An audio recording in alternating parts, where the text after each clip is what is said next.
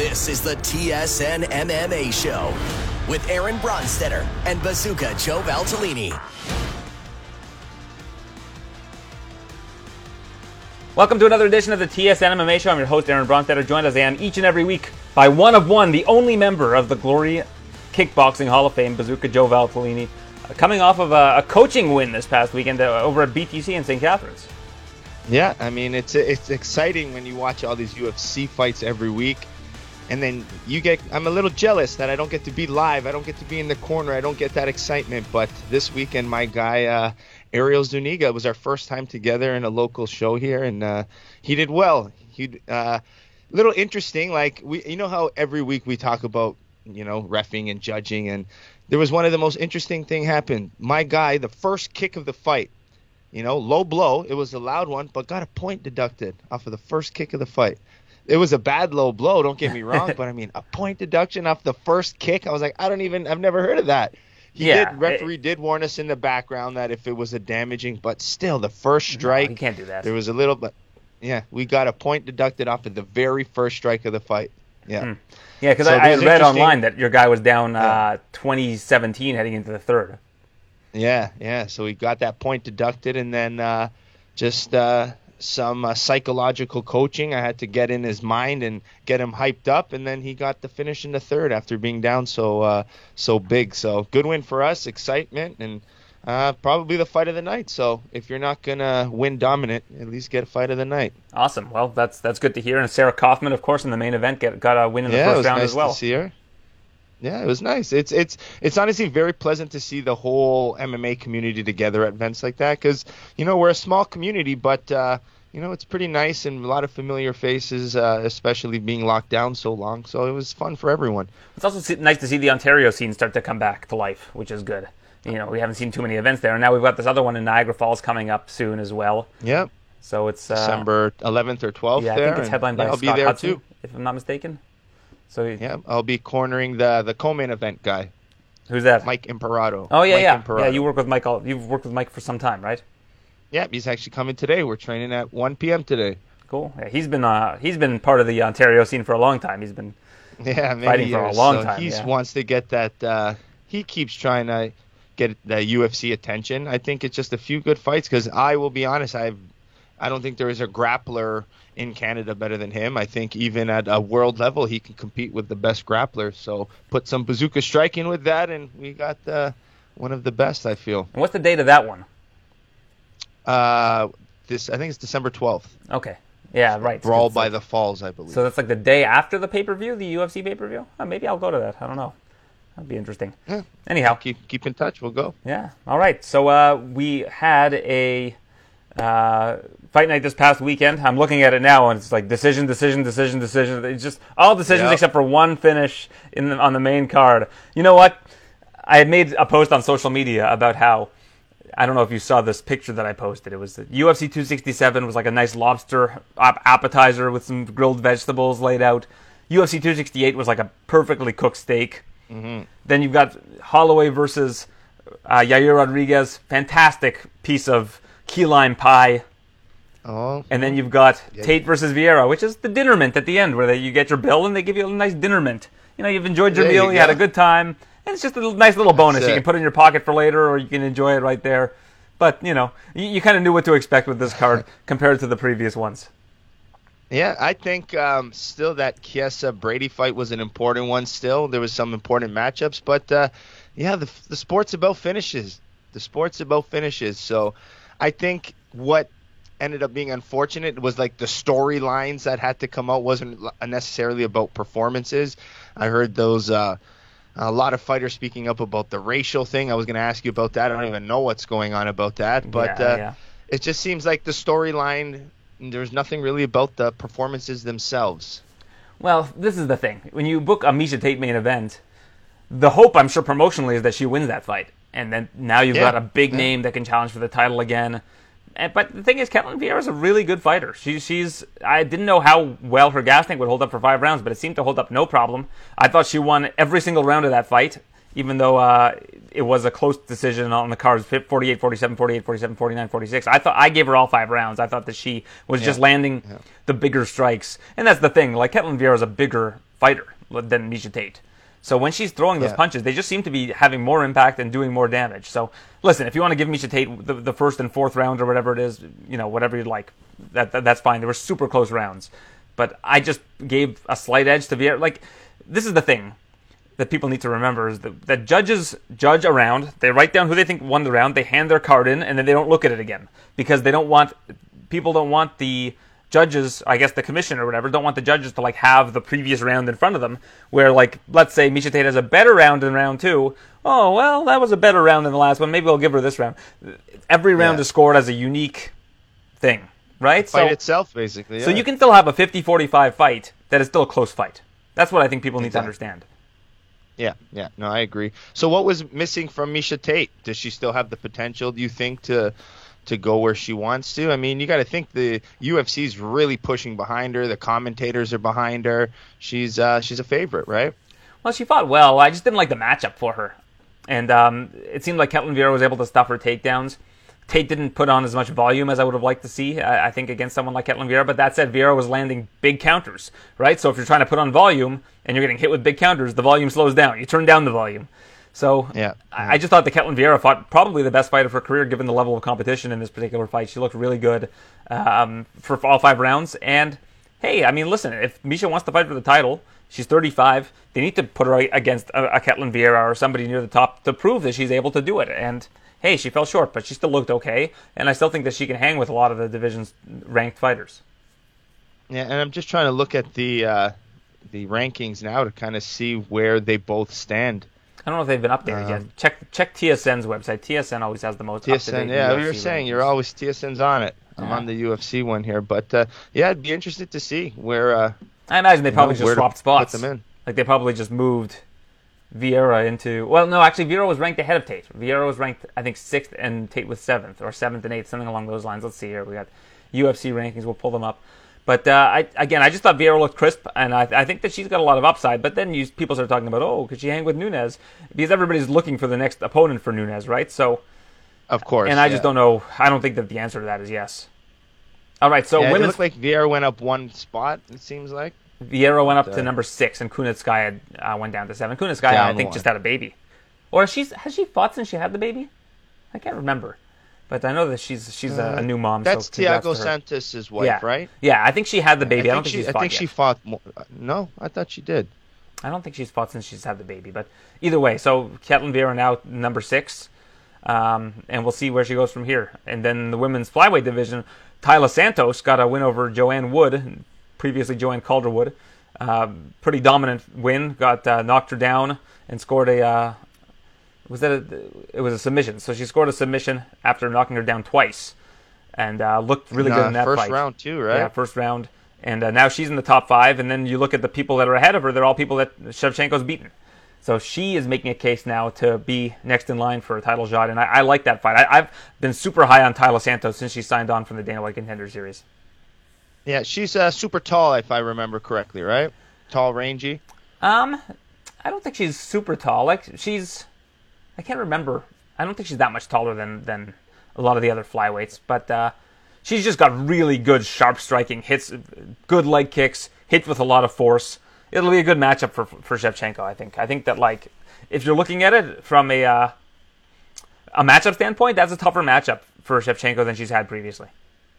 Yeah, almost for Shevchenko, you need someone who can kind of stand with her a little bit more in the comfort on the feet. I think so. It takes a, a strong striker, and but then once you think you can stand with Shevchenko, she takes you down and she shows her crazy wrestling ability. So yeah, I mean, Santos seems like she'd be the the one to be a little bit more well rounded. Yeah, she has one loss on her record, a split decision loss to Mara Romero Borella. I can't remember how close that fight was off the top of my head or how, how people thought of that decision. It was her first UFC fight, so maybe in, in her home country, so maybe she got kind of carried, uh, taken away from from it. Uh, you know what I mean? Got a little bit of stage fright Yeah. uh, for your first big outing in the UFC. But since then, has reeled off four in a row against good opponents: Molly McCann, Jillian Robertson, Roxanne Modafferi, Joanne Wood, all on the all either ranked or on the cusp of being ranked in that division.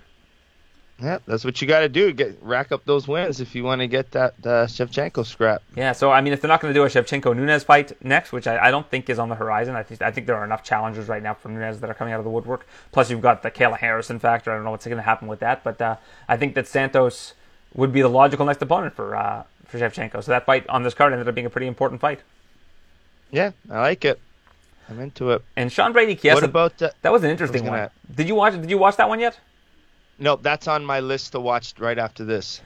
Well, a little late to so watch, but uh, I'm really excited because uh, the, the word from Brady is it's incredible. Yeah, it was. You know what? It was a great fight. The, the issue that I have with it is, and I noticed this with the judging for this entire event for some reason, is that they didn't they didn't really go by the criteria in terms of damage, because a lot of these fighters, um, and we'll get to some other ones later just used kind of control, right? Like they kind of controlled, and then when the uh, the fighter was on bottom, they were landing damage, or they landed more damage on the feet, but they were giving it to the fighters that had more control. And this was the case for this Brady Chiesa fight. I thought Brady won the first round, no problem. I thought the second round was close. Okay. Like I thought that Chiesa did enough damage in the second round where you could have given it to him. But every judge gave it to Brady, and then every judge gave Chiesa the third round. But the third round was kind of similar to the second, although Chiesa landed more damage in the third.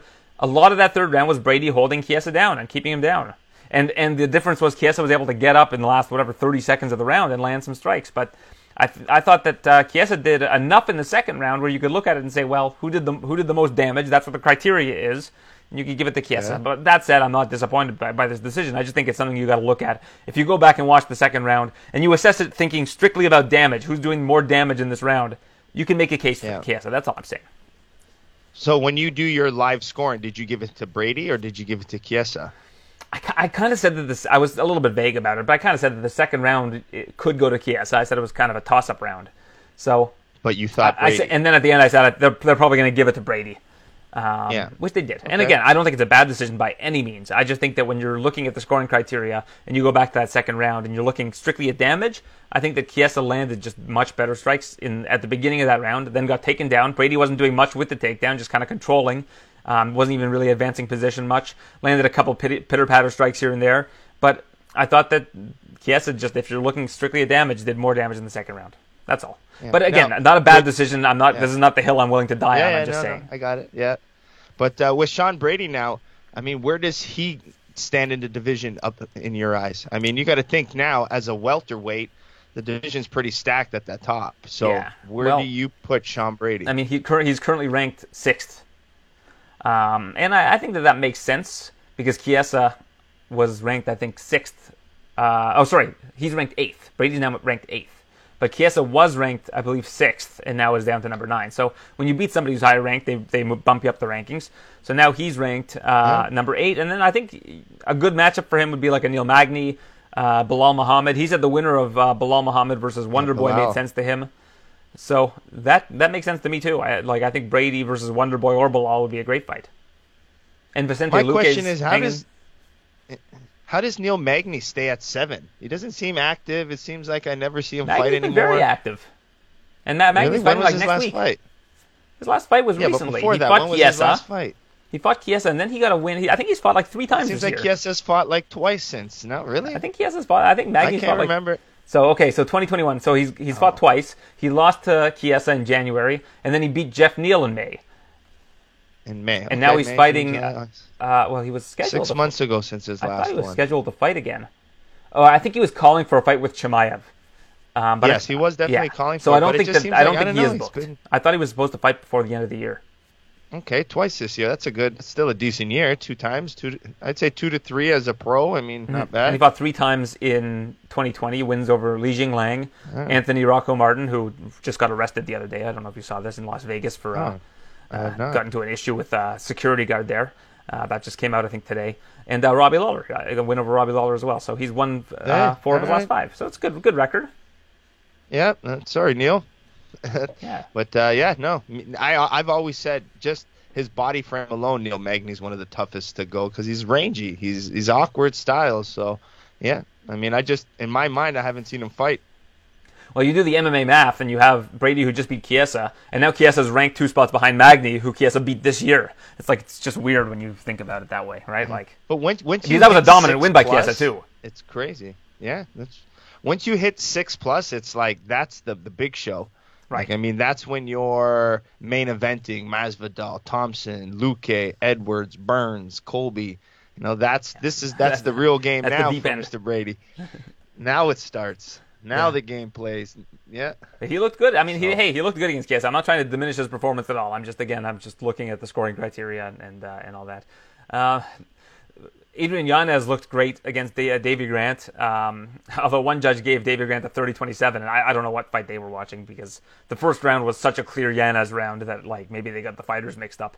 like I just don't know how you can give the yeah. first round to Yanez uh, to uh, Grant if you were watching that fight. Second and third were close you, rounds.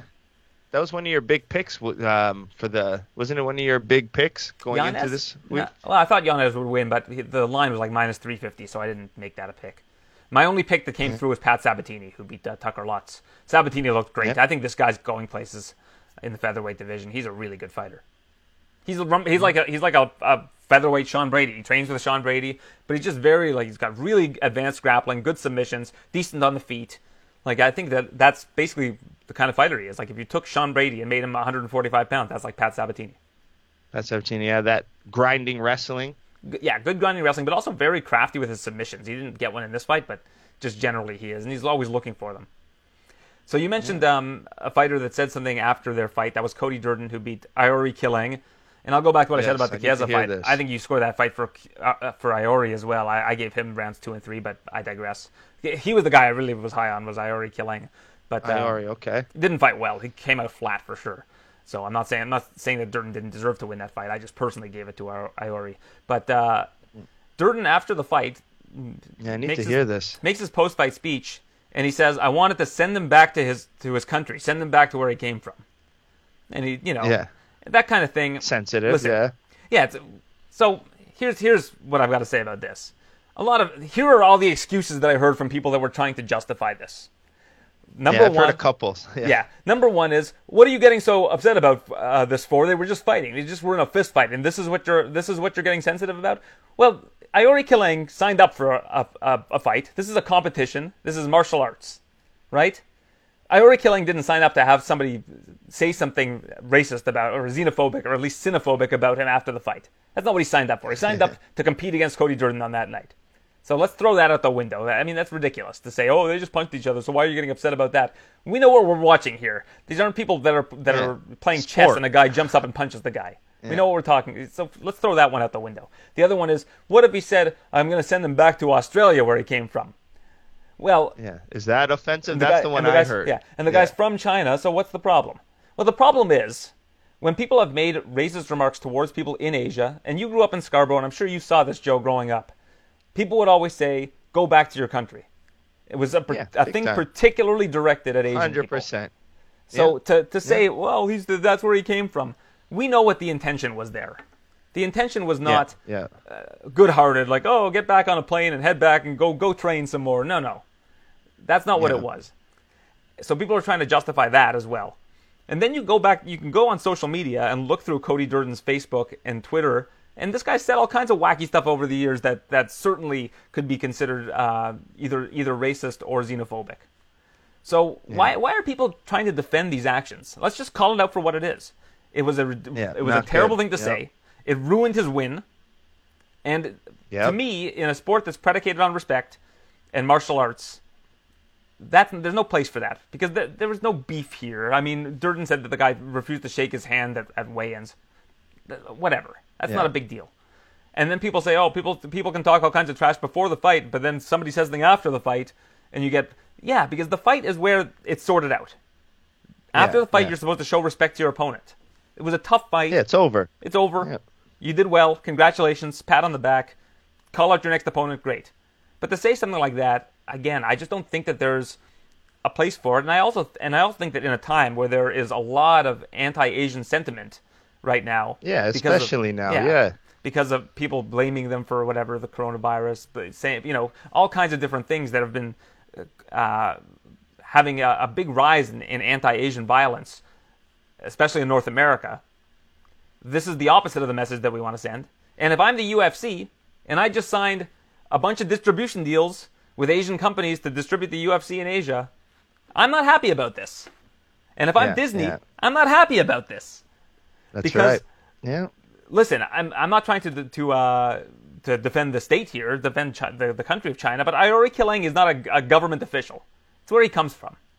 He's from China. So when people are trying to say, "Oh, well," they want to say that neither here nor there about what the government does. He's not part of the government. So if I'm the UFC, I'm not thrilled about this, and I understand why people are, are upset about this. I personally was upset about this and was surprised that so many people were trying to defend these actions. Yeah, and I think it's nice, and I think what the the best part was, and the way I kind of heard about this was just hearing other fighters talk about it, being like, "Hey, man, that's not cool," or like other fighters stepping up, being like, Right. "This isn't Are acceptable in the sport." So that's is amazing. Julian Marquez Pardon me? soft? Like it, Yeah, I got no. this. I got Yeah, this. You're being soft. Is Belal Muhammad soft? Are these fighters soft? Why don't you tell them they're soft? Exactly. Yeah. I mean, that's what I appreciated the most out of this. People standing up for each other. I think that's the key. But I mean, when I fought for glory, we had a code of conduct that we signed that was with penalties and stuff like that. Don't speak politics. Don't speak about religion. Do not speak about other cultures. Like, that's a fine. Maybe there's got to be something in the code of conduct that we need to be a little bit more sensitive to these types of things. Well, it's interesting because I wanted to ask you about this. I spoke to. Uh, I've got two guests uh, that are coming up uh, later on in the show. One of whom you're very familiar with, and I'm going to give you a hint as to who he is. Very familiar. He's from the city, and he was a, Glory kickboxing champion. He's from our city. Yeah, Oh, you got Simon Marcus. yeah. in. So Simon Hey. Marcus is coming on the show. He's making Yeah, his MMA making debut. his MMA debut. Yeah, Yeah. at uh, Unified MMA 42 on. Uh, I think it's December awesome. the 17th. It's the day before the last Yep, UFC. December 17th. Yeah, so he's Yep. making his debut. Um, so I spoke to him, and, and he said that, um, and I didn't ask him about this in particular, but he said that um, one one reason I was asking why do you think glory kickboxing isn't as popular as a sport like the UFC? Like you always see people complain about cards like this past weekend. Oh, there's all this grappling, and he's holding him down. And it's boring. If you don't want to see people hold each other down, you go watch Glory. Like there's more, there are more highlights on a Glory field on a Glory card than almost any other card in the world of martial arts on a, on an event to event basis. Big time. And he said, and I thought this answer was interesting, and I don't know, I, I'm eager to bounce it off of you, and I'm sure I'm, I'm basically spoiling a part of the interview that you can, want, you can listen to later on. But basically, part of his answer was, in North America, people crave drama. People want beef, and they want like this is what drives people to the sport, not not the competition, or or, or the yeah, like the thing that is the biggest draw for people that want to come and watch the UFC is like all the, the back and forth and the beef and the storylines and the Yeah. drama. Do you agree with that? Is that is that one reason why you think that Glory perhaps hasn't had as much success in North America? I think it's definitely part of the picture.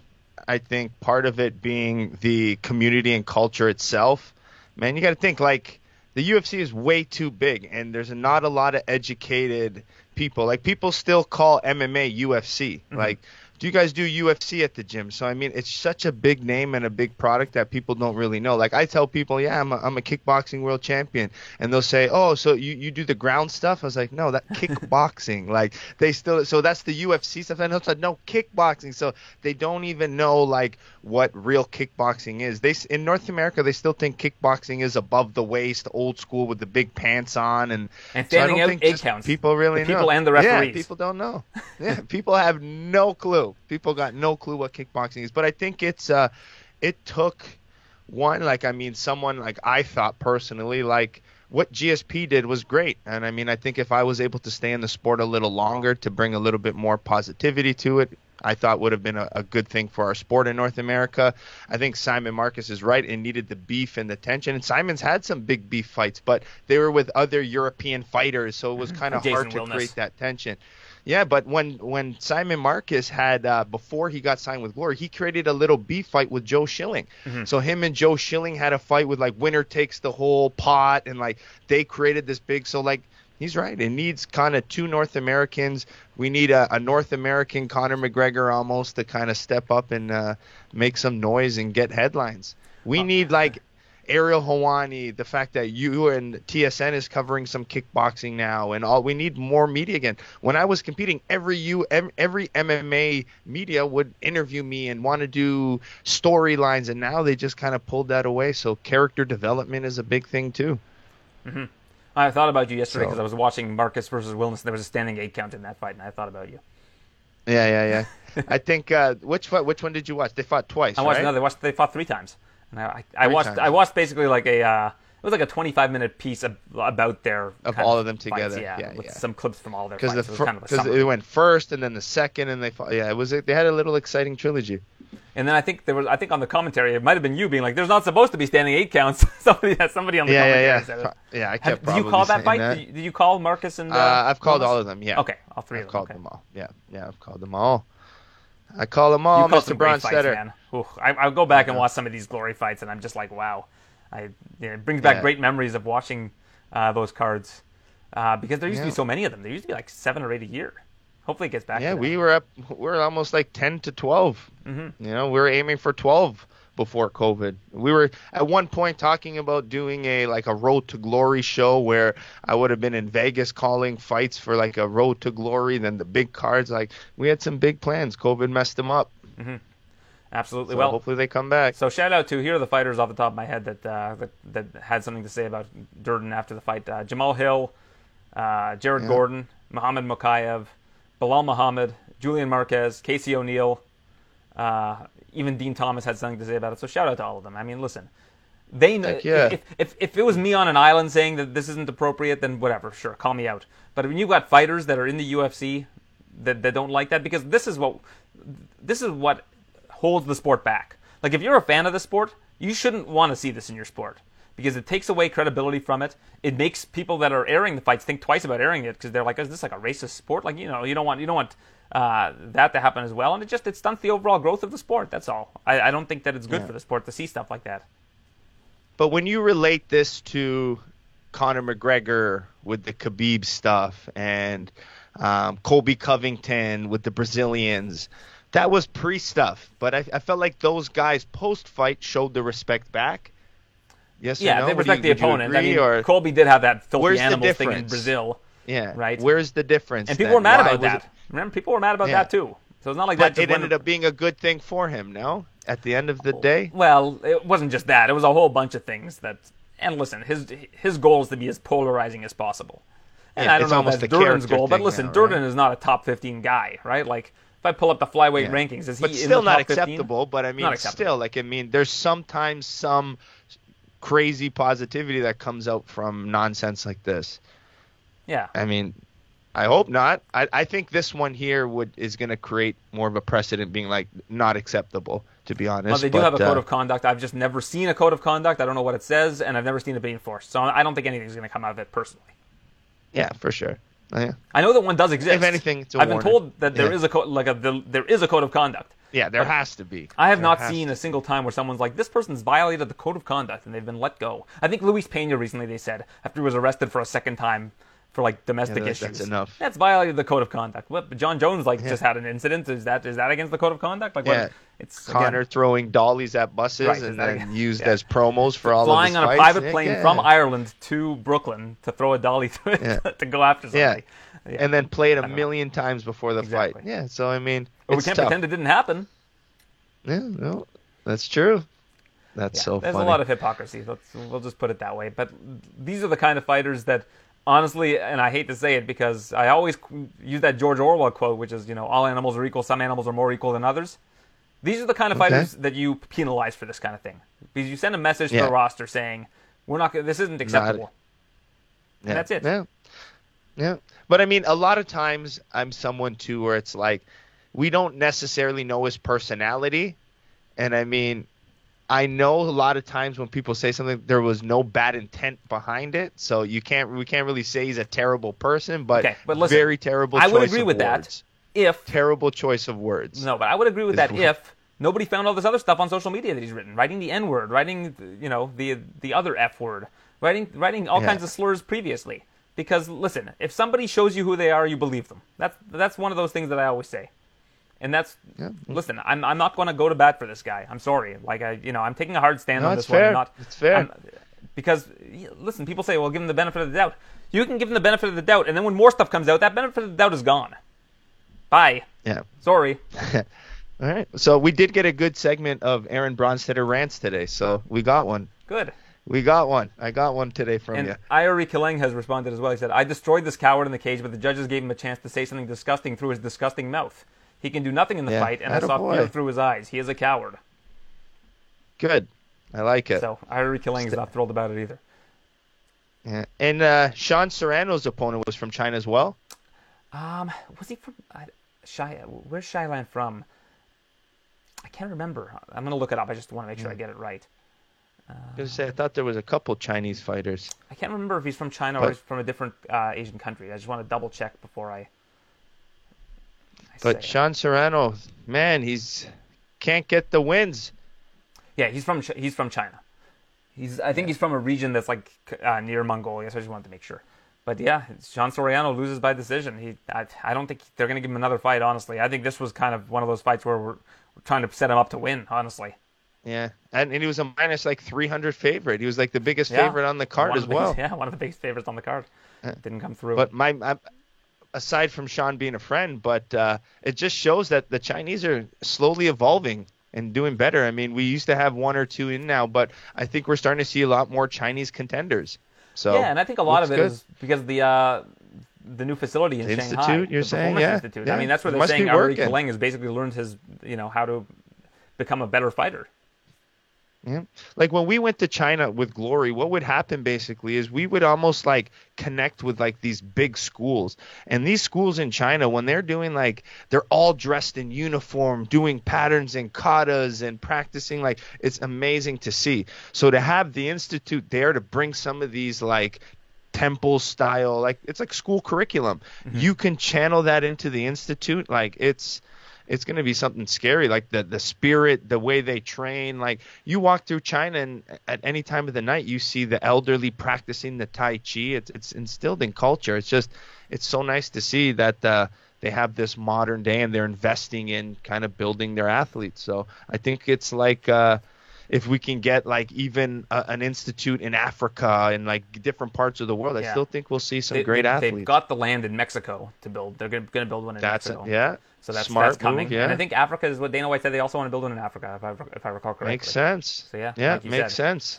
But um, Yeah, one in Europe somewhere. You, called Is a card in in China, Europe yet? you? You called a glory card in China. Uh, they had three. a bunch of yeah, okay, and they and they have a lot of Yeah, the three. local fighters that are on it, if I remember. Oh yeah, like they have ones like I, I spoke to my one of my friends who actually lived in China, who's a, a kickboxer and MMA fighter from Ontario. He uh, he works in China, and he goes the amount they invest in the gyms and the people and the way they want to grow the sport. They're it's, it's something really big out there now. So China, that's the spot if it's it's growing. Mm-hmm. I think they need one in Europe though, an institute now, right? That'd be good. It's just Don't where in do they have one? it. it's a big continent. I don't know, but like Sweden in the seems UK? pretty good. know. I, mean, Yeah. somewhere in the UK, But they all I have- they mean have good something gyms there, central though, for right? Europe, So- you know? I don't know. Yeah. Netherlands. I- Just get, get a lot of the Dutch fighters just to become mixed martial Yeah, artists. there you go. Make them animals. Some, Yeah. Get those strikers in there. Yeah, absolutely. Well, uh, look at all these fighters that are moving over from kickboxing to MMA now. I mean, there's just a huge list. It's, you can add Simon Marcus to that, to that list, but uh, Oh, yeah. Wilnis si- had a few mix- kids. Yeah, Wilnis had a fight lined up. I, I don't think I think it fell through, but he was supposed to fight in Yeah. MMA. Um, of course, Doumbé, Alex Pereira. Like, there's just a lot of guys Yeah. that are making Myrtle moves. Murthel Groenhart is in the same organization as Jason Mm-hmm. Yeah, Wilnis. Mhm. We have Asa Ten Pow, the American Ninja. He's an Mm-hmm. American doing now uh, glory fighter in MMA. It's uh, it's it's a swap.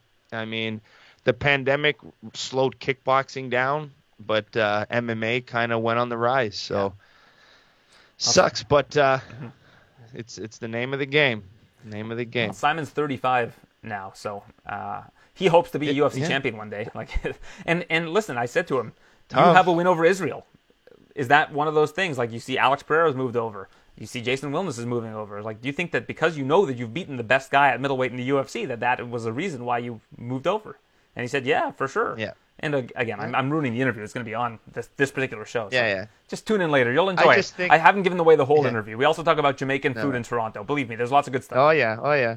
The uh, the thing with Israel, even uh, I showed you the video of my young kid the other day, uh, yesterday, and uh, very good. And one of my points with my young guy is that he's very good at boxing, very good at taekwondo. And my mindset is you got to be more like Israel at Adesanya. You're so young that being Israel Adesanya, what that means, it means now you can fight boxing at a high level. You can go in a kickboxing fight, fight at a high level. You can go into MMA, fight at a high level. He's so well versed in distance, his eyes, like he doesn't it doesn't matter what gloves he wears. He knows how to fight. So I think from a young age that's where Adesanya beats a lot of kickboxers. His style was made to be elusive, to not worry about glove size, where Simon was more clinch based. So that's kind of where if he can get his clinch and elbows to kind of modify for MMA with underhooks and you know cage work, I think Simon and his elbows and his clinch fighting could be really good, strong. It's just how can he his wrestling and his jiu-jitsu last. So mm-hmm. I think he can do really well. Yeah, I'm eager to see his fight. And I should clarify when oh, you say yeah, your young too. guy, it's not your son. Like I think the way you were talking no, about it was guy. like your son, and I'm thinking you're a young no, no, guy, people should know.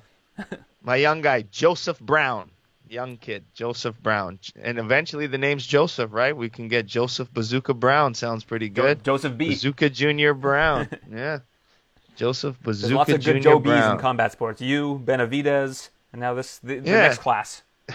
You know what's you know what also is cool now? I'm finding that uh, I would say I was the first Bazooka Joe fighter. You know what Joe other v. fighters use the I'm name? messing this up. You're Joe V not Joe B. Yeah, but I'm saying Bazooka Joe. The name Bazooka Joe in fighting, I would I would think I was the first.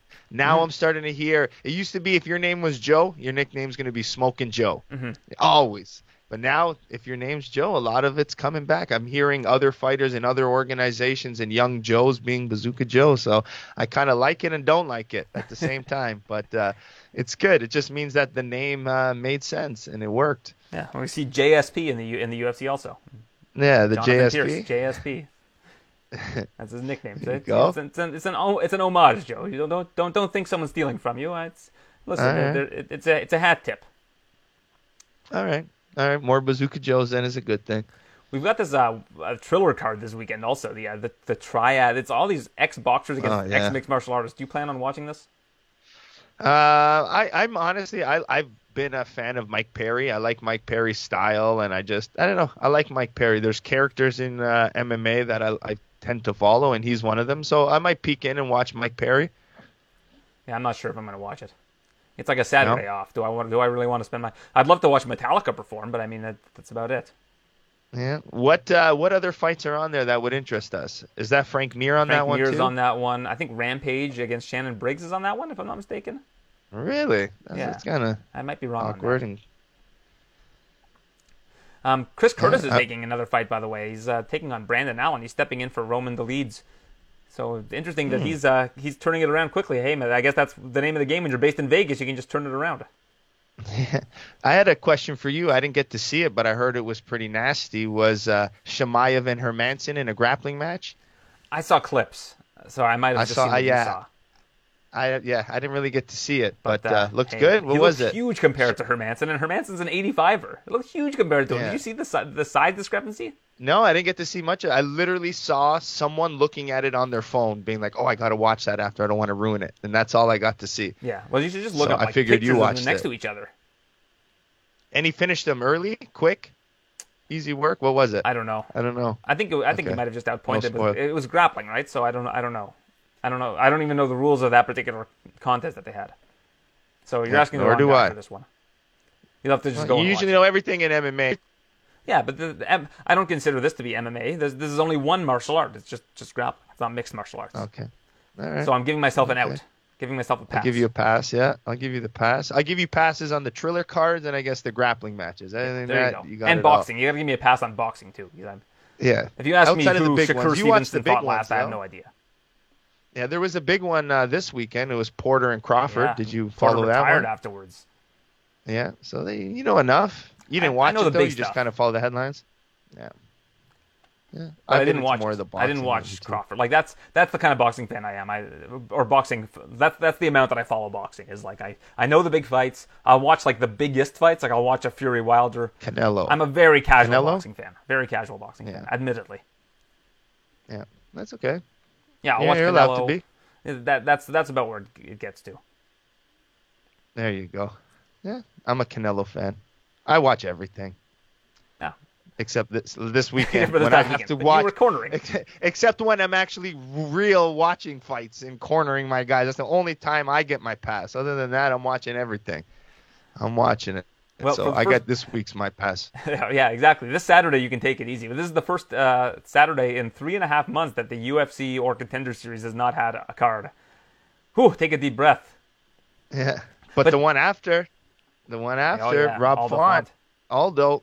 So gets me more excited for that one. And it's a fight night too, which is crazy. how perfect is this week off though? Because you you had like I mentioned those three fantastic cards in a row, and then you had this Tate and Vieira, and it was like okay, we're a little bit worn out now. Like it was it was a good time to give Break us a time. week. Yeah, it worked well. I agree with you. Who else is on that card? You got Rob Font, Aldo, you got Brad Riddell, uh, Rafael Fiziev. I'm sure we'll we'll break this all down That's next fun. week. Jimmy Crute, Jamahal Yep. Hill, great fight. Brandon Allen, That's Chris fun. Curtis.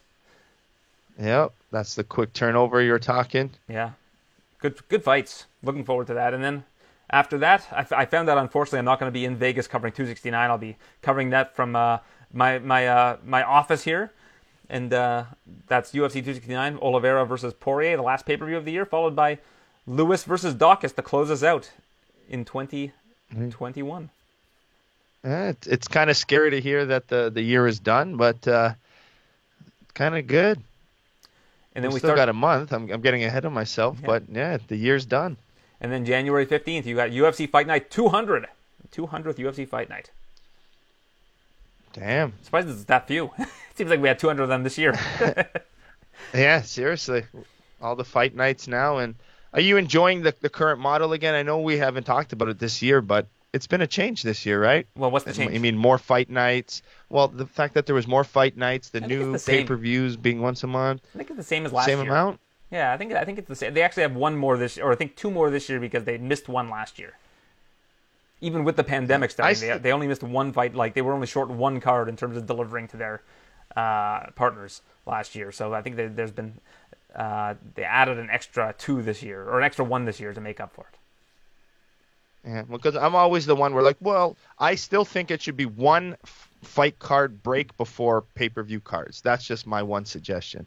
I like that, but I also love having a Just card the one. I just love watching it. Yeah, like I'm, I I'm- say that now, and then when there's no card on, I'm like, oh, why isn't there anything on? This is sucks. yeah. You know, so I'm, but I mean, just for a business model to get extra excited for pay per views like I used to as a kid, I think it's uh, it's important to have little breaks. I've got the answer You missed something. Do Wednesday fight You missed something. Just do when do a Wednesday fight night and then don't have a pay per view until like the following Saturday. Like not that Saturday, like but the. Saturday after. I like a Wednesday or a Thursday. Yeah. Let's get let's get more midweek stuff. I'm I'm up for that. I like that. Especially now that they're starting the cards at like four four o'clock Eastern anyways. Yeah, they must have listened to me that the earlier is better, minus those pay per views. Yeah, but that's that's your opinion. Like you, that's a lot of people like the later cards. I'm I'm I'm with you. Hey, I'll take the earlier cards, but you're like later cards starting at night. ten o'clock. I was shocked you were texting me last night at ten thirty.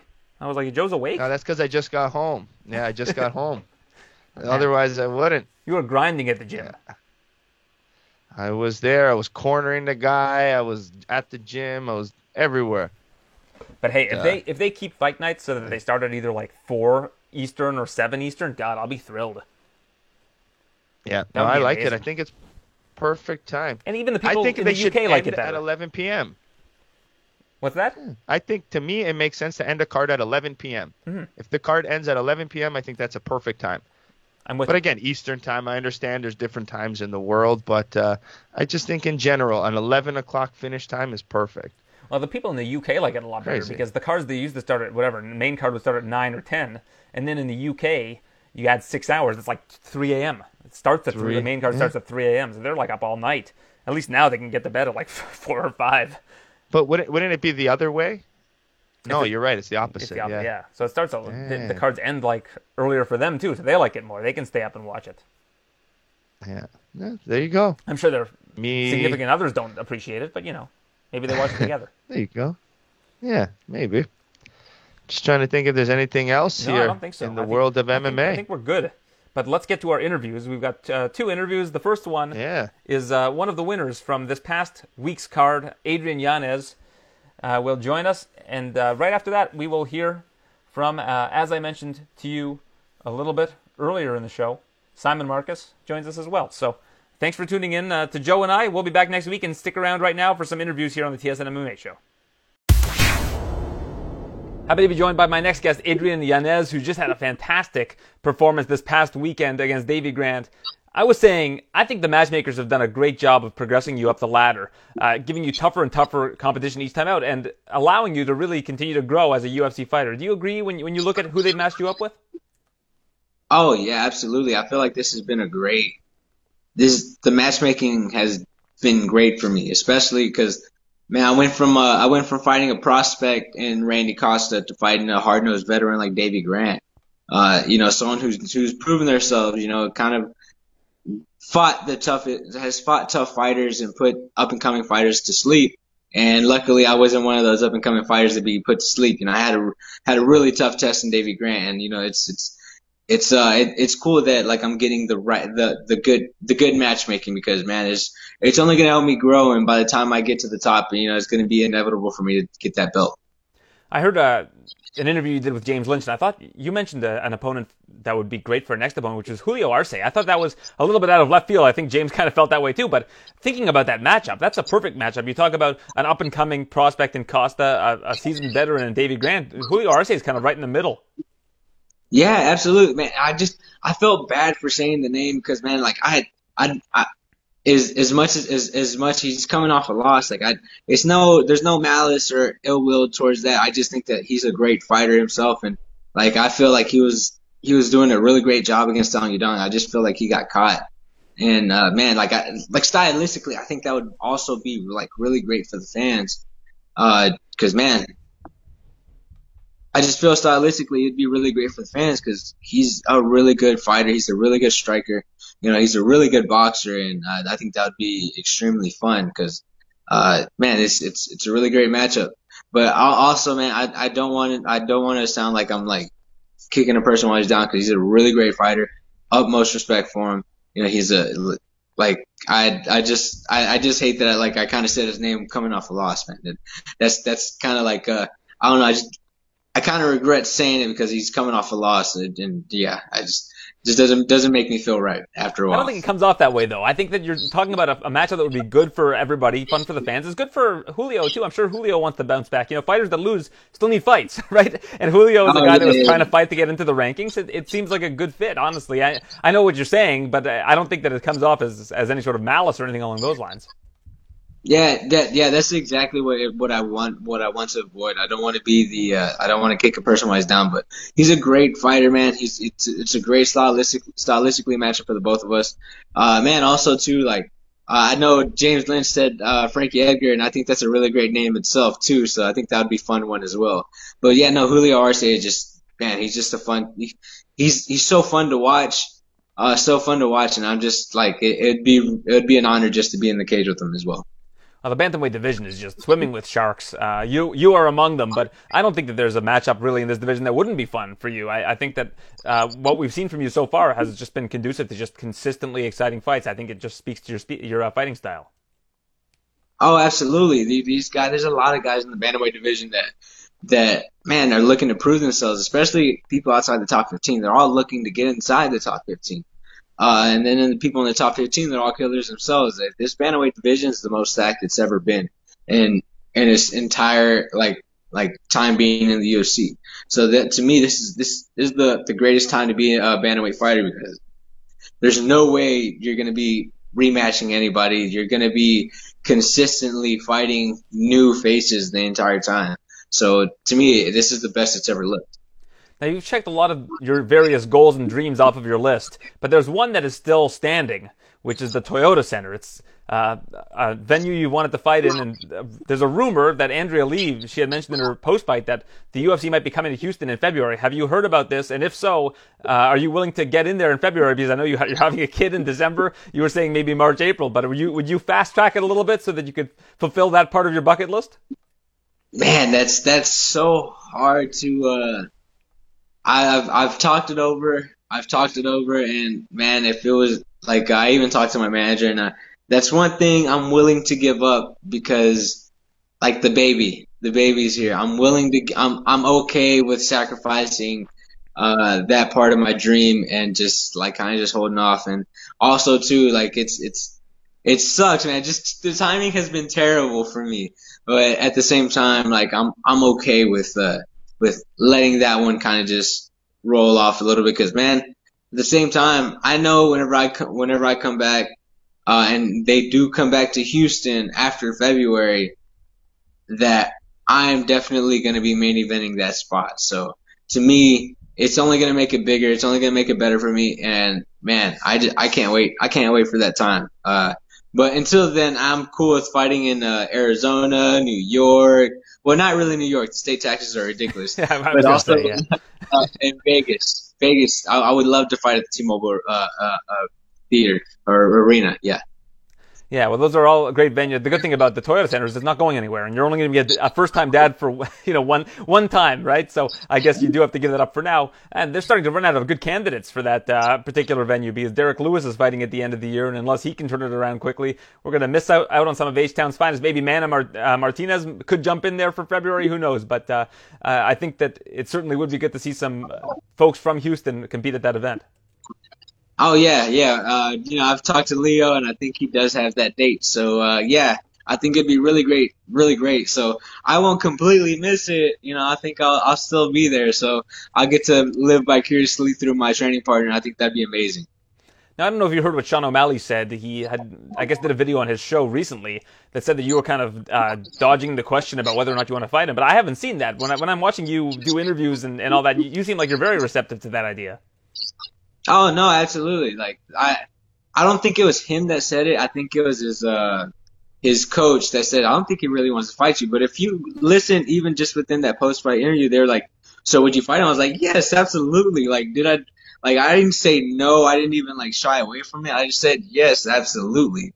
I would absolutely love to fight Sean O'Malley. Like, of course, I knock out Sean O'Malley.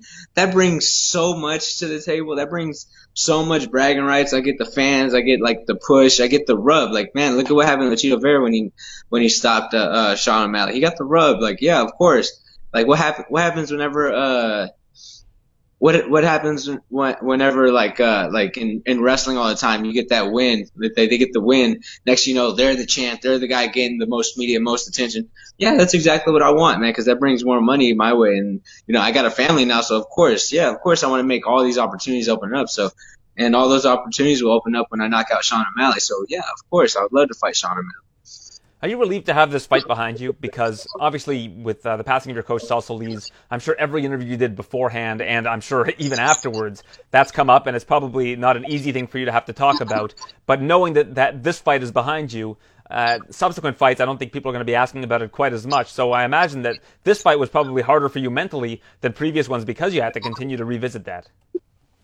Yeah, I was consistently having to revisit it, and it was. Uh, it was hard. It was really, really hard, man. Like I like during fight week, man, I had to do so much other things that I normally don't do just to keep my mind busy because man, it was hard.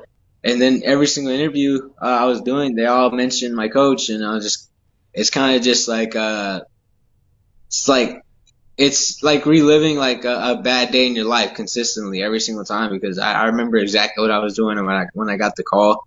I remember exactly uh, the feelings every single time, and uh, you know, it, it sucks. It absolutely sucks. And yeah, it, it was, it was rough. You know, I'm, I'm to be kind of glad to not be answering the questions, but also at the same time, like, I'm also to be bringing in, I'm also to be bringing him, bringing up my coach and my dad as well. So like, it, I'm never not to give them any type of, uh, like, never, I'm never not to give them credit. So, I'm probably consistently gonna live with this like until I'm okay with it. Like until like it like it like I'm like it's settled. Like uh, I'll be a little bit more be more able to talk about it with more ease. But yeah, it's, it it it has it has sucked. It has hurt. You know, like being able like not being able because uh talking about it at least like talking about it like throughout the media them consistently always asking about it it sucks because like i i still haven't dealt with it if that makes sense like i've never really stopped because I've went from from fighter to coach as well. So doing both those things, I never really had a chance to sit back and uh, kind of just mourn. And right now, like uh, with everything going on, like I'm like I'm slowly getting through my process of being able to mourn. So I, it'll get easier. Uh, but you know, it's yeah, it's, it's gonna get easier too. Just also not all the questions being asked all the time. I mean, Coach was a young guy, though. Did you do you know that his situation has gotten as dire as it had? Uh, I I knew he was uh I knew he was diabetic, so it was just kind of just like a little bit of a mixture. Like in my also too, I knew like whenever you have diabetes, it makes everything like ten times worse. So like uh like for my oh I remember when my dad was going through all this stuff uh, with cancer and everything. My dad also had diabetes. Uh, it was kind of hard for the doctors to even do everything. Like surgeries got a little bit more riskier and everything. And then uh, my coach had diabetes, so uh, whenever he got sick, that like it just kind of just like it, it made a lot of things worse for him. So it got so yeah, it, it, it kind of had gotten worse, but like I didn't realize how uh, I because whenever I whenever I whenever I was thinking about it both like whenever I was thinking about it uh, to my coach, I I didn't going into my fight week last time with Randy, I just immediately thought my coach was gonna get over it, but I didn't really think it would be that severe, you know, but it, it got severe. Yeah, I, again, I'm very sorry to hear that. A pioneer in terms of Texas mixed martial arts, and uh, of course, will be very much missed. I'm sure in your corner and everybody else who he's uh, he's coached, and a big part of your story, like you said. I think it's it's important that you continue to bring him up and, and continue to preserve his legacy. So now, are you looking to transition more frequently into coaching? Yeah, I, have pretty much taken on that role. Me and my training partner Cameron, we're we've uh, pretty much taken up the role of uh, of like coaching all the fighters. Uh, and it's also been great that we have like a great, like a good amount of fighters anyways that are consistent, uh, that have been coming in and they, their willingness to learn and like they know that the system works because we haven't changed a thing about the system. So, uh, it's, it's, it's, it's been, it's been amazing, uh, just like seeing the people that, that have trusted us and stayed with us and, you know, it's, it's, it's cool. Uh, but yeah, like I, I am 100% cool with like taking on the coach role as well because it's also going to give me something to do after I, I hang up the gloves, you know? So like it's, it's, it's good for me all, all, all, all ways around more than one. What do you think is different about your fight game than other people? You say that you watch a lot of mixed martial arts and you, you watch a lot of the fights just in your spare time. What is it that you do differently than others, in your opinion? Man, I feel like I'm I'm really comfortable at fighting at the boxing range the whole entire fight there's a lot of people that as soon as you get into the range, a lot of people start freaking out. They want to be, they don't want to be in the range. Like, uh, like I am super comfortable with, with being an arm's length away from somebody and continuing to, uh, and continuing to fight. A lot of people freak out. I, like, I don't. I, I thrive in that. And I think that brings, that brings a lot of advantages, uh, with, with me and the way I fight. And I think that's like one of the biggest one of the biggest things. A lot of MMA fighters they don't like fighting within that within that boxing range. Fighting in the phone booth is something that, that, that a lot of those guys they don't know how to do and like they freak out. So I think that's that's the biggest that's the biggest thing that uh that I would probably say that's a lot more different than a lot of people.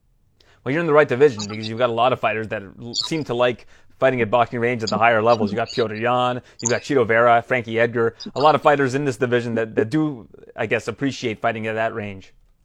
Yeah, that, uh, definitely. At least someone, someone like uh, Petr Yan, that that one definitely, like him fighting at that range, like that. That's the only person that I kind of just sit back and think like, yeah, he's that's a really good fight. Like that's a really like at least stylistically for me, like I feel like that's a great a great fight because I, I like just to just to be a part of it and be in the cage with him. I think that'd be great just because like I respect his boxing. Like I respect his boxing, I respect his hands, and I think that would be like really awesome to share the cage with him one day. So uh, that would be fun. Uh, Chito Vera, he's walking you down the whole entire time. He he just gives he does he gives uh, no f's. He's gonna try to walk you down. He's gonna try to elbow you, knee you, clinch you. I think that's the thing too is that he doesn't mind fighting in that clinch either as well. So he doesn't mind. He's he's also that guy that's just looking to hurt you at every single turn. And then for someone like Frankie Edgar, I know he's he's searching for the takedown. He's trying to get on top and try to beat you down. So like I I would probably say uh I'd probably say the one that probably does it the best, like the best in boxing terms, is definitely Peter. But Thai, like Thai fighting and just looking to hurt you, uh, that's Chito Vera. And someone who's looking to engage with the wrestling, that's Frankie Edgar.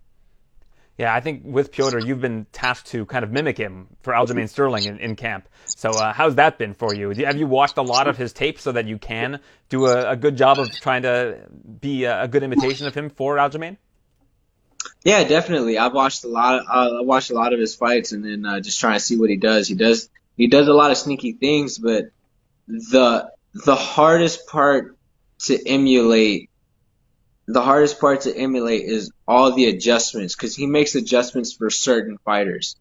He doesn't. He, what he does is he doesn't fight anybody the same. He switches it up every single time.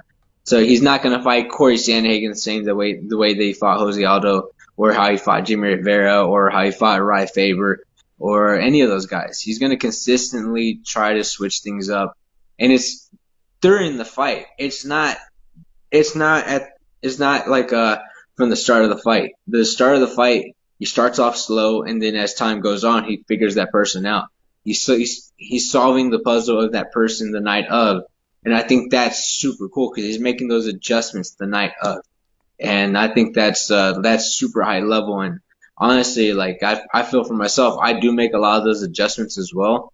You know, like as you can see, uh, like the big the big adjustment from someone like uh, fight like being on the back foot against Randy Costa, just switching it up and and changing and making that adjustment. And even in this fight, with this last fight with Davey Davey Grant, making the smaller adjustments uh, against Davey and making them work and doing uh, doing a lot of good things and like uh, getting getting the to me I felt like it was a shutout, but uh, yeah, no, just seeing Peter Peter make those small adjustments, not just not just in round one, but round two, round three, and round four, and round five, he's always making the adjustments, and that's super high level. So it's it's that's one thing that that I that I've been noticing a lot, and especially watching Peter Yan fight.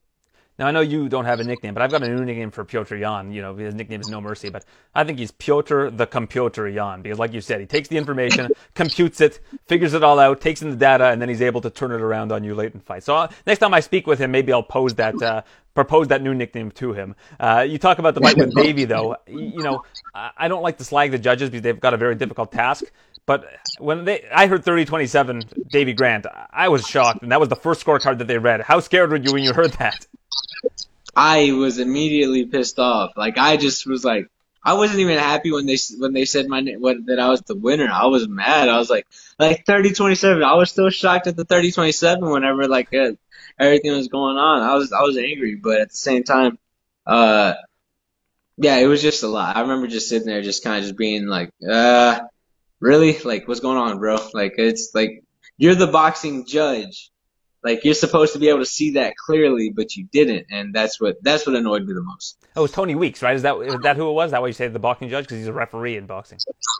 Yeah, yeah, he's he's uh, yeah, yeah. That it, it, was him. So now now I know why uh, the box how in boxing there's a lot of like screwy decisions and uh and yeah, so I can understand. Maybe he's just trying to inspire you to become a better boxer. It was like a challenge. But that first round, I, I just don't know how anybody can score that first round for Davey. The second and third were close rounds, in my opinion. But the first round, you had him on wobbly legs. You were you were getting the better of him in terms of damage, which is really what these score, fights are supposed to be scored on. That's the number one criteria, and they rarely go to the number two or number three criteria. So if you're scoring it on damage, I just don't see how they can give the first round to anybody but you in that fight. Oh, absolutely. Yeah, I, I think I believe the same, and it's just kind of just like it, it got it got it was annoying just sitting back, and I was kind of like even my like I was going back, and my my training partner is very uh he he's read the rule book uh like so many times in and out because he feel like he he's gotten screwed in a decision before, and just kind of just looking back, and he just goes, man, just off the like what is supposed to be scored off of. He's like he thinks it's 30-27 uh all the way through he's like, bro, I was like, I don't see how any judge gave him any round, but I was like, I can see the second. Uh, third, I felt like I took that one, took that one easily, but, uh, yeah, no, I was like, I don't, I don't know what, what they were looking at for the round number one. That's the one that makes me mad the most. Yeah, this is sure. round number one. I'm with you. I thought the second round was probably Davey's best round, uh, like you said. But I, I, wish that more people would do what your training partner, uh, your training partner does in terms of reading the scoring criteria, because it's almost like a cheat code. Like if you know what the judges are looking for, you can make that a priority in the fight. Oh, absolutely. Yeah, he's he's read it and he's just like he's he's consistently like re- he's he reads it because he's just like man like he he just sits back and just reads it because man he, he's he's like a lot of these guys who just kind of hem people up on the fence, and he's like he, he got uh, kind of like hemmed up in the fence in one fight, and but he, in the open range he was doing a lot of the damage, and then on the fence they're like, yeah, it doesn't it, like if he doesn't get the, like he doesn't the takedown really doesn't count unless there's advancement, and then also too like the cage control. It's not it the first thing that's first thing that's supposed to be scored is the actual damage, and he did a lot of damage. Just that the guy just kept hem- hemming him up on, on the fence, and you know he he felt like he didn't lose that fight, and then he goes back and reads the scorecards and not not the scorecards but the rule book, and ends up being like oh like from the rule set from the rule book he didn't lose that fight if they're scoring it that way, and uh, he comes he comes back and re, re, rereads rereads everything, scores my fight, and he's just like, no, like you won this fight hands down 30-27. It's kind of it's kind of hard to uh, you know. He was like, it's it's it's it's kind of hard because a lot of these guys they don't know what they're looking at and what they're judging, you know. So uh, that's why I think a lot of a lot of these fighters should become judges anyways, and I think that would be really great for the sport as well. You know, fighters becoming judges, becoming refs, I think overall would just be beneficial. Like someone like Herb Dean, he's been in the game for so long. I think he's also fought himself. Like he's he's a really great ref, and I think he'd be a really good uh, judge as well. Yeah, I think it's it's interesting because. I think a lot of the judges are worried about how people are going to perceive them. Because, in my opinion, there were two fights that I think could have been scored the other way. Chiesa versus Sean Brady, the second round. Did you watch the, the full card before I mentioned all this? Oh no, I didn't. I didn't get to. I didn't get to. Uh, I think by after that, I was uh, all doing interviews at right after that, so it was like kind of like it was hard. But I ended. I did see a, a part of uh, the Miesha Tate fight. The, okay. I think that was like a little bit of it. Yeah, so like there were two rounds. There was the Chiesa and Sean Brady second round, and then there was Aori Qileng earlier in the night against Cody Durden. Like I just thought there were a lot of situations where the fighters that are winning those rounds on the judges' scorecards are just like simply grappling. There's, they're not doing any damage on the ground. They're just looking to advance position, and that shouldn't be scoring based on the scoring criteria. But I digress. You had a fantastic win. Uh, I look forward to seeing what you're able to do uh, next and who you're going to be facing next. Uh, I love I love watching you fight, and uh, I think of all the people that have come out of the contender series in my opinion, you have uh, probably the most potential of any of them, uh, unless there's some that I'm forgetting because there's probably like 150 fighters from the contender series now in the UFC. But uh, I appreciate your time and uh, look forward to seeing what's next for you. And congratulations on becoming a dad. Man, thank you so much, man. I'm excited. Thank you. Thank you for having me on. I'm now joined by the former Glory middleweight champion of the world, a man who's faced Alex Pereira, has beaten Israel Adesanya, beaten Jason Wilnis. Man, the resume is long for Simon Marcus. Uh, and now, like many of those uh, aforementioned names, he's making a move over to mixed martial arts, fighting at Unified uh, MMA 42 against uh, Anton Tolarchuk, or Tokarchuk rather. Um, so what made you decide to make the move to MMA? I guess is the obvious question. Uh, to be honest, it was just uh, another venture uh, another step in my career to really uh, uh, take it to the next level of exposure, next level of uh, combat sports, and uh, basically all the top athletes in my sport have made that move and moved on. So.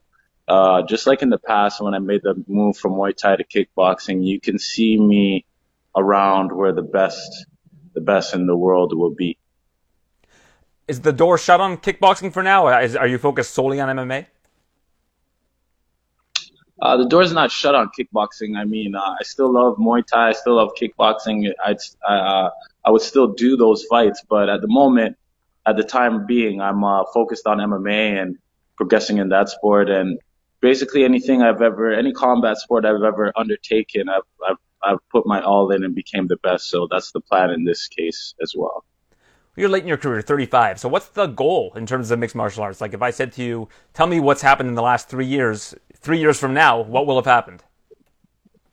Three years from now, I will have became an MMA fighter. I plan to join the UFC roster and I plan to become the world champion without a doubt. Uh, any, any, anything I do, I plan to be the best at it and I strive to be the best at it. Nothing less is really uh, satisfactory for me. So uh, there's no there's no big surprise there. Well, we're seeing a lot of the fighters that have uh, had success against Israel, the champion, of course, in the UFC, move over to mixed martial arts. Do you feel like that's one mm-hmm. of the things that has um, compelled folks like yourself, like Alex Pereira, to move over to mixed martial arts because you've had success against the person that's con- currently considered the best in the division? Uh, honestly speaking, I will have to say yes. That is uh, something that you know when you look at the the type of exposure you get when you fight in the UFC and the type of pay you get, um, and you know the kind of talent you have, and you see other guys with similar talent, you know, uh, doing well in, in, on that level. of course, it gives you the idea that uh, you could do the same and and, and you should be uh, at the top level of uh, where whatever whatever it is, getting paid at the top level as well. Whereas kickboxing and uh, Muay Thai doesn't pay and it doesn't have the same exposure as mixed martial arts. So um, that's why you see a lot of guys making making the move over. But also, um, I've I've I've dominated and won pretty much every uh, every belt, every category I could in kickboxing and Muay Thai. So naturally, my uh, my progression is just to move move forward to where I could use my talent to to make a better li- living for myself and my family. You certainly have. It's interesting because kickboxing isn't legal in Ontario, and guys like yourself, like Bazooka right. Joe Valtellini, um, out west you got Gabriel Varga. Like a lot of these great Canadians have come and taken over the sport of kickboxing, which has been just really great to see. hmm Most definitely. Uh, for for there's a there, there has been a a couple guys who have done very well in, in kickboxing, but um, you know we've had to travel. Well, me personally, I've had to travel and uh, get the ex- experience and exposure in, in Thailand and stuff like that to get that that skill level. Uh, there's not much guys here that just stay in Canada and is able to come through the ranks. Joseph Valtellini is one that came up rather quickly and did a good job of it. But uh, pers- me personally, I've traveled the world and gone around and and collected skills from the best fighters in the world and uh, done what I had to do to become number one. It drives me crazy, and I, I hear Joe Rogan talking about this as well. That that glory isn't a bigger phenomenon in the world. You know, you, you watch all these fans that watch mixed martial arts and they get so bored by the grappling. Oh, the grappling's boring. This is a boring fight. Go watch Glory. You're not going to see any grappling. You're going to just see pure kickboxing, right. and it's exciting. It's awesome. There's uh, as I'd say more highlight finishes and more highlight reel uh, material over there. It's just surprising to me that people don't dip their foot into the kickboxing arena in terms of uh, viewership. I agree. Um, when it comes to the sport itself, uh, it's very exciting. It's it's it's it's it's matched to no other. You see the top highest level strikers. Uh, I think even higher level striking, of course, than uh, UFC.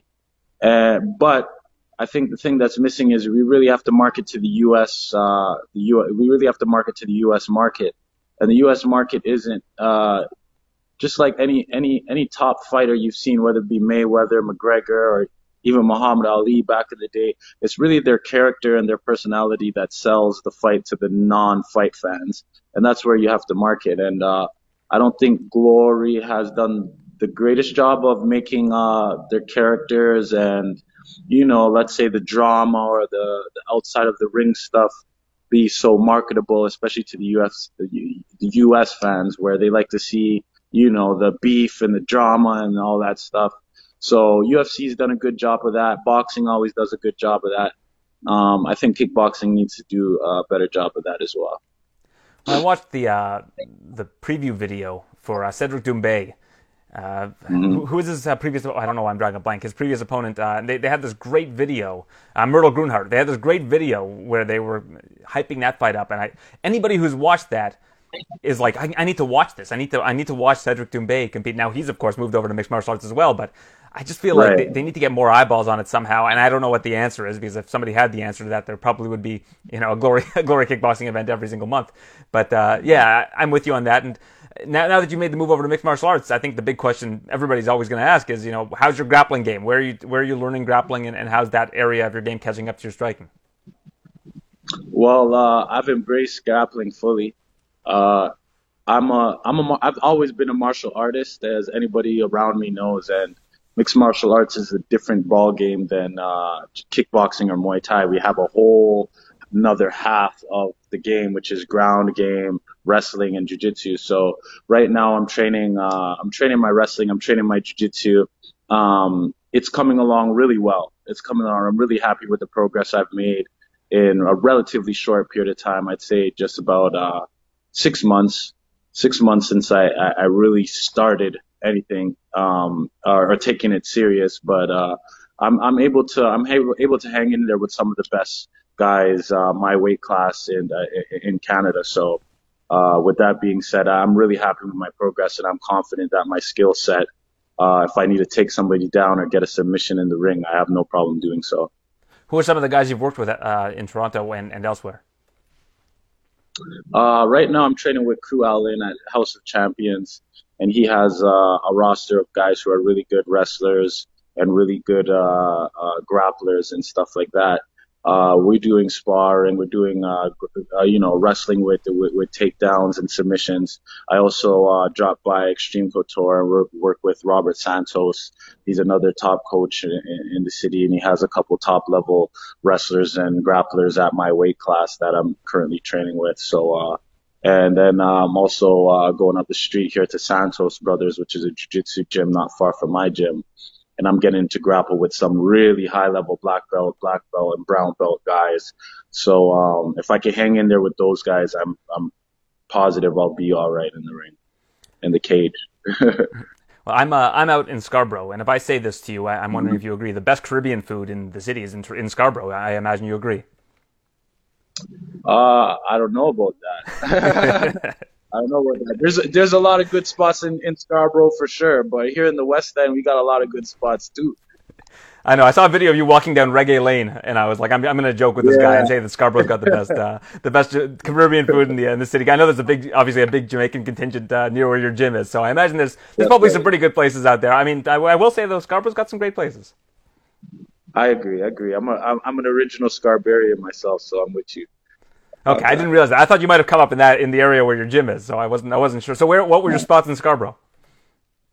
Um, what you mean for food or yeah. living? No, for food, for food. Uh, I haven't, I haven't, I haven't lived in Scarborough since I was a teen, so I, I can't even tell you right now. I can't even remember.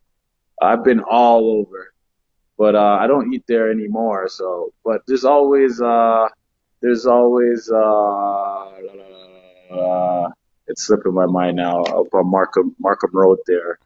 Nices. Nices oh, at Nices, Markham yeah, yeah. and Lawrence. Mm-hmm. Uh, that spot is, really original.